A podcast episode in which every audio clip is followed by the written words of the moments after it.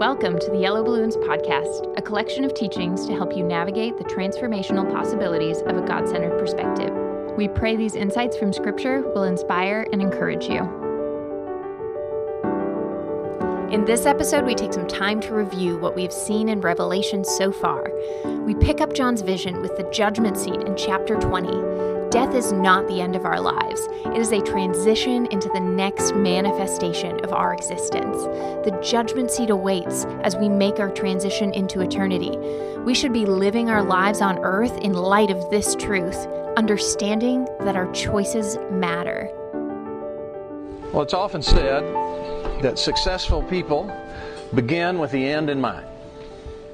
And I think that's inarguable because if you have even just a project, if you don't know what you're trying to accomplish, it's really hard to get there. And in life, if you don't know where you are and you don't know where you're going, you will get there, as they say. And what usually people talk about when they talk about life, our lives, is beginning with the end in mind, is sort of a vague, what will people say about you at your funeral? Which I'm going to propose to you today is an inadequate end to think about. Because what we're going to talk about today is, I will propose, the actual end of our life on earth. Our passing, our physical passing, is just an installment of our actual end. The actual end is the judgment day. And we've finally gotten in Revelation to the judgment day in chapter 20. So that's what we're going to do today. Let's just start with Romans chapter 2 and start breaking paradigms and making you uncomfortable right off the bat. In Romans chapter 2, verse 6, it says that God will render to each one according to his deeds. That is a quote from the Old Testament. So there's nothing new about this concept. And then he gives two outcomes. It's a binary outcome. Number one, eternal life to those who by patient continuance in doing good seek for glory, honor, and immortality. Now that's confusing to us because we're used to thinking of eternal life as a gift that you get when you believe. And so it is. But eternal life as a gift is like physical life as a gift. Physical life just happens to you. None of us had anything to do with being born. It was totally outside of all of our choices and understandings. It was just a gift. But you know what? We become in life, we have a lot to do with. Our choices really make a big impact on that, don't they? So, spiritual life's the same way. It's a gift. Eternal life is a gift. But it's also a measure of the quality of that life. And what this tells us is that at the judgment seat, that doesn't end. We can choose a certain quality of life in this life, and whatever we choose in this life is just going to keep on compounding into the future. Well, that could be exciting or not exciting, depending on what kind of life we're living, right? It goes on to get a little more confusing. Eternal life to those who, by patient continuance in doing good. Nothing confusing about that, is there? Doing good is not easy, is it? What's the main reward for doing good that you get in this life? No good deed goes unpunished, right? Isn't that, isn't that, the, isn't that the statement? And in fact, if you're generous to someone, what they generally will do is uh, attract a whole group of people that will complain because you're not being generous to them also. If you give somebody something, they'll want more. And if you stand for truth, you'll get ridiculed by people who don't like truth. It's just kind of the way things go. So it gets weary doing good, and so you got, just got to keep going on. So there's nothing confusing about that. But what's confusing to us, eternal life to those who, by patient continuance in doing good, seek for glory, honor, and immortality. Now, we're used to thinking of glory, honor, and immortality as being something that a gladiator's after. And a gladiator life and a Christian life usually don't kind of go together. So, what is this glory, honor, and immortality, and how does it work? And in fact, this does go along with the idea of what are people going to say about me at my funeral, beginning with the end in mind. But you know, no matter how effusive people are at your funeral, they're all going to die too. And in spite of what Yogi said, go to everybody's funeral so they'll come to yours. it doesn't really work that way, you know. Everybody, all those nice things are going to disappear. But look what this is eternal life to those by patient continuance and doing good seek for glory, honor, and immortality. This is not from man. Those things are all gone, they all fade away. This is glory from God, honor from God, and a lasting remembrance from God. See, the nice things God says about us at the judgment seat will never be forgotten. That's pretty cool to think about, isn't it? And in fact, this goes right along with what we've learned in Revelation so far.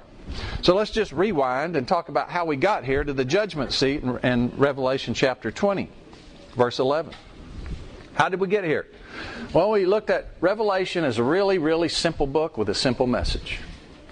If you come to Revelation trying to understand all the entries on God's Outlook calendar, it gets really confusing. But you know, he says you get a special blessing if you read, understand, and do the words of this prophecy. But if he wrote Revelation so we could understand what's going to happen and that it's already on God's Outlook calendar, could we do anything about that? So there's nothing to do there. No, the Revelation is about read, understand, do. And what is it he wants us to read and understand and do? Well, two really significant things. One is that God is on his throne. His outlook calendar will not be revised. It is what it is. And it is what it's going to be. And the second thing is, he just wants us to do one very simple but not easy thing. And that's be a faithful witness unto death. What's the Greek word for witness? Martyreo we get our English word martyr from. So be a faithful witness and don't fear death, any kind of death. Rejection, loss, whatever it is, exile, any kind of death. Don't fear, don't be afraid of it. Why? Because he's going to make it worthwhile. No matter what we have to put up with, he will make it worthwhile. So, what kind of blessing is that? Well, if you can live a fearless life that's full of hope, is that a blessing? I think so. That's what he's offered to us we see that Jesus is on his throne. All through this book throne, throne, throne, throne, throne. 41 times throne. And in each and every case, there's not even a contest for the throne of God. He is on the throne.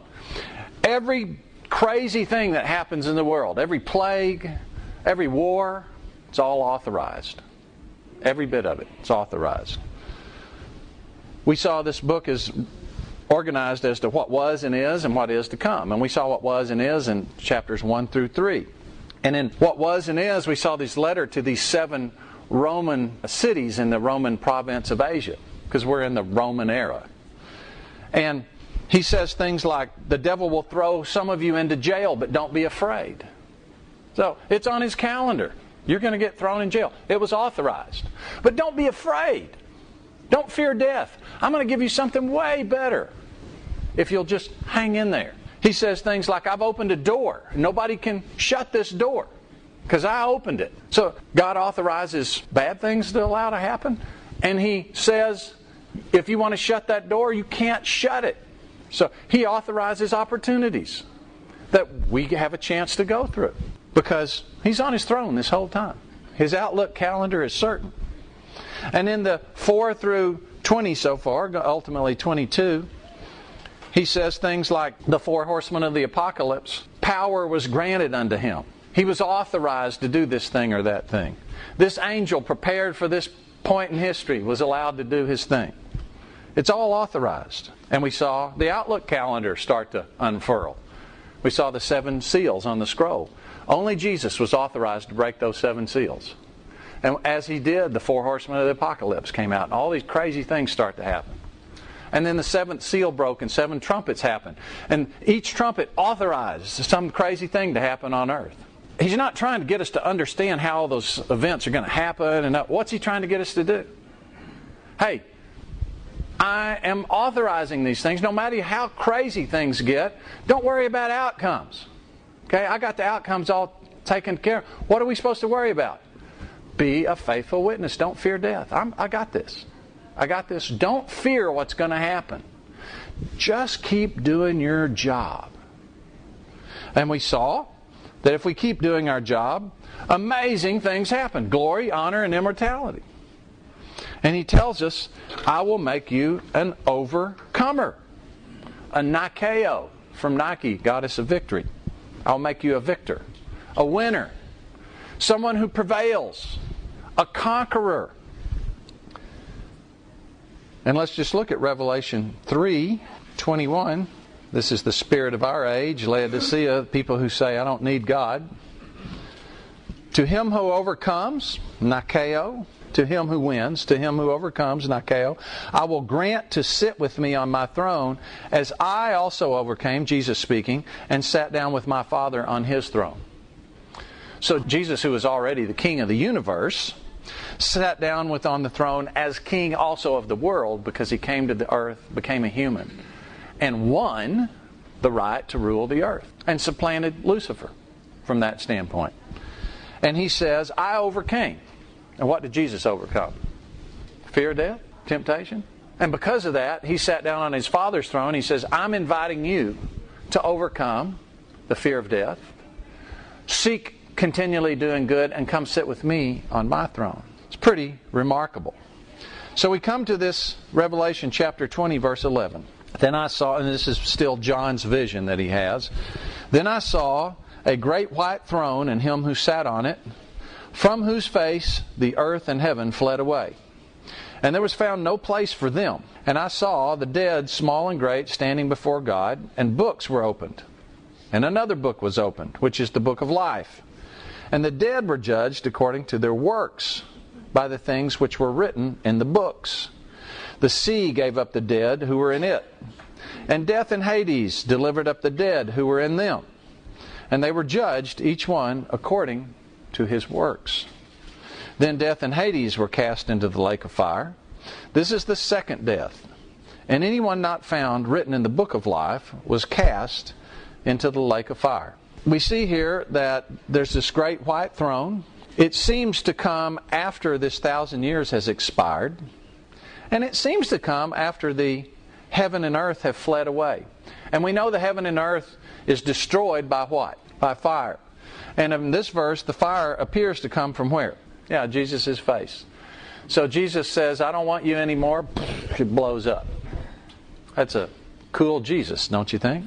Jesus' face melts the heaven and the earth, and then everybody comes to see Jesus and his face, the face that melted the heaven and the earth. And he says, I saw the dead, small and great, standing before God. Now, who's the dead? Well, we saw in 24 through 6 that there's some people who are already live and reign. It says, I saw the souls of those who had been beheaded for their witness to Jesus and for the word of God, who had not worshipped the beast or his image, and had not received the mark of his foreheads on their hands, and they lived and reigned with Christ for a thousand years. So it certainly seems as though somebody is living and is not included in this dead. That certainly seems to be the case.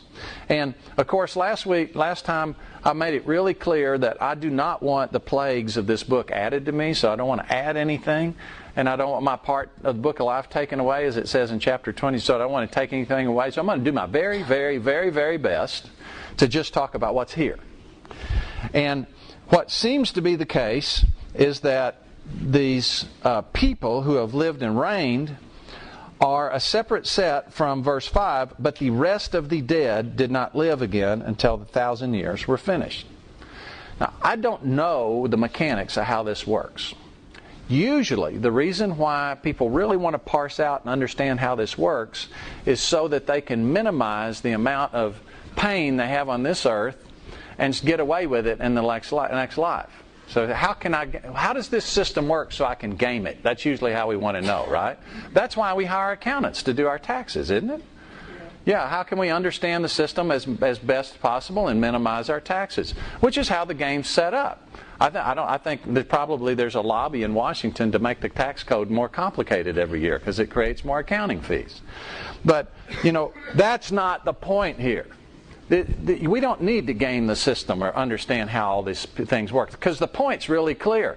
Be an overcomer. Uh, that's really it. it. We're really, it's really, really clear. All the other options are not good. Exactly how it works, I don't know. It appears as though whoever's not an overcomer doesn't get resurrected until this time.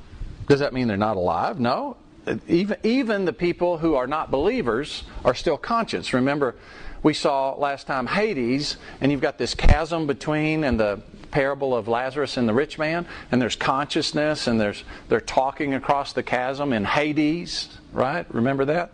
So there's still consciousness, but they're not back in action, as it will, on the earth. So whoever that is, that's the rest of the dead, is not resurrected to reign, and that could be believers and unbelievers alike. I think it certainly includes unbelievers. Well, where are the believers then, if that's the case? Or, well, I don't know. They could be on the earth because in th- chapter, I'm sorry, in verse 13, it says, "The sea gave up the dead who were in it, and death and Hades delivered up the dead who are in them." Now, Hades has two compartments. It's got Abraham's bosom, and it's got what's the other one called, Brand? Tartarus, right? You know, that's the same word is used for Sheol. So it's a model that comes all the way through the Old Testament through. Apparently, the Greek idea was good enough, and they just uh, incorporated it as a description of what goes on. And so the whoever's dead there is included. Some people say that the paradise side has already been emptied out. Perhaps so. But this sea gives up the dead also, and remember, all through Revelation, the sea is the thing the beast arises out of.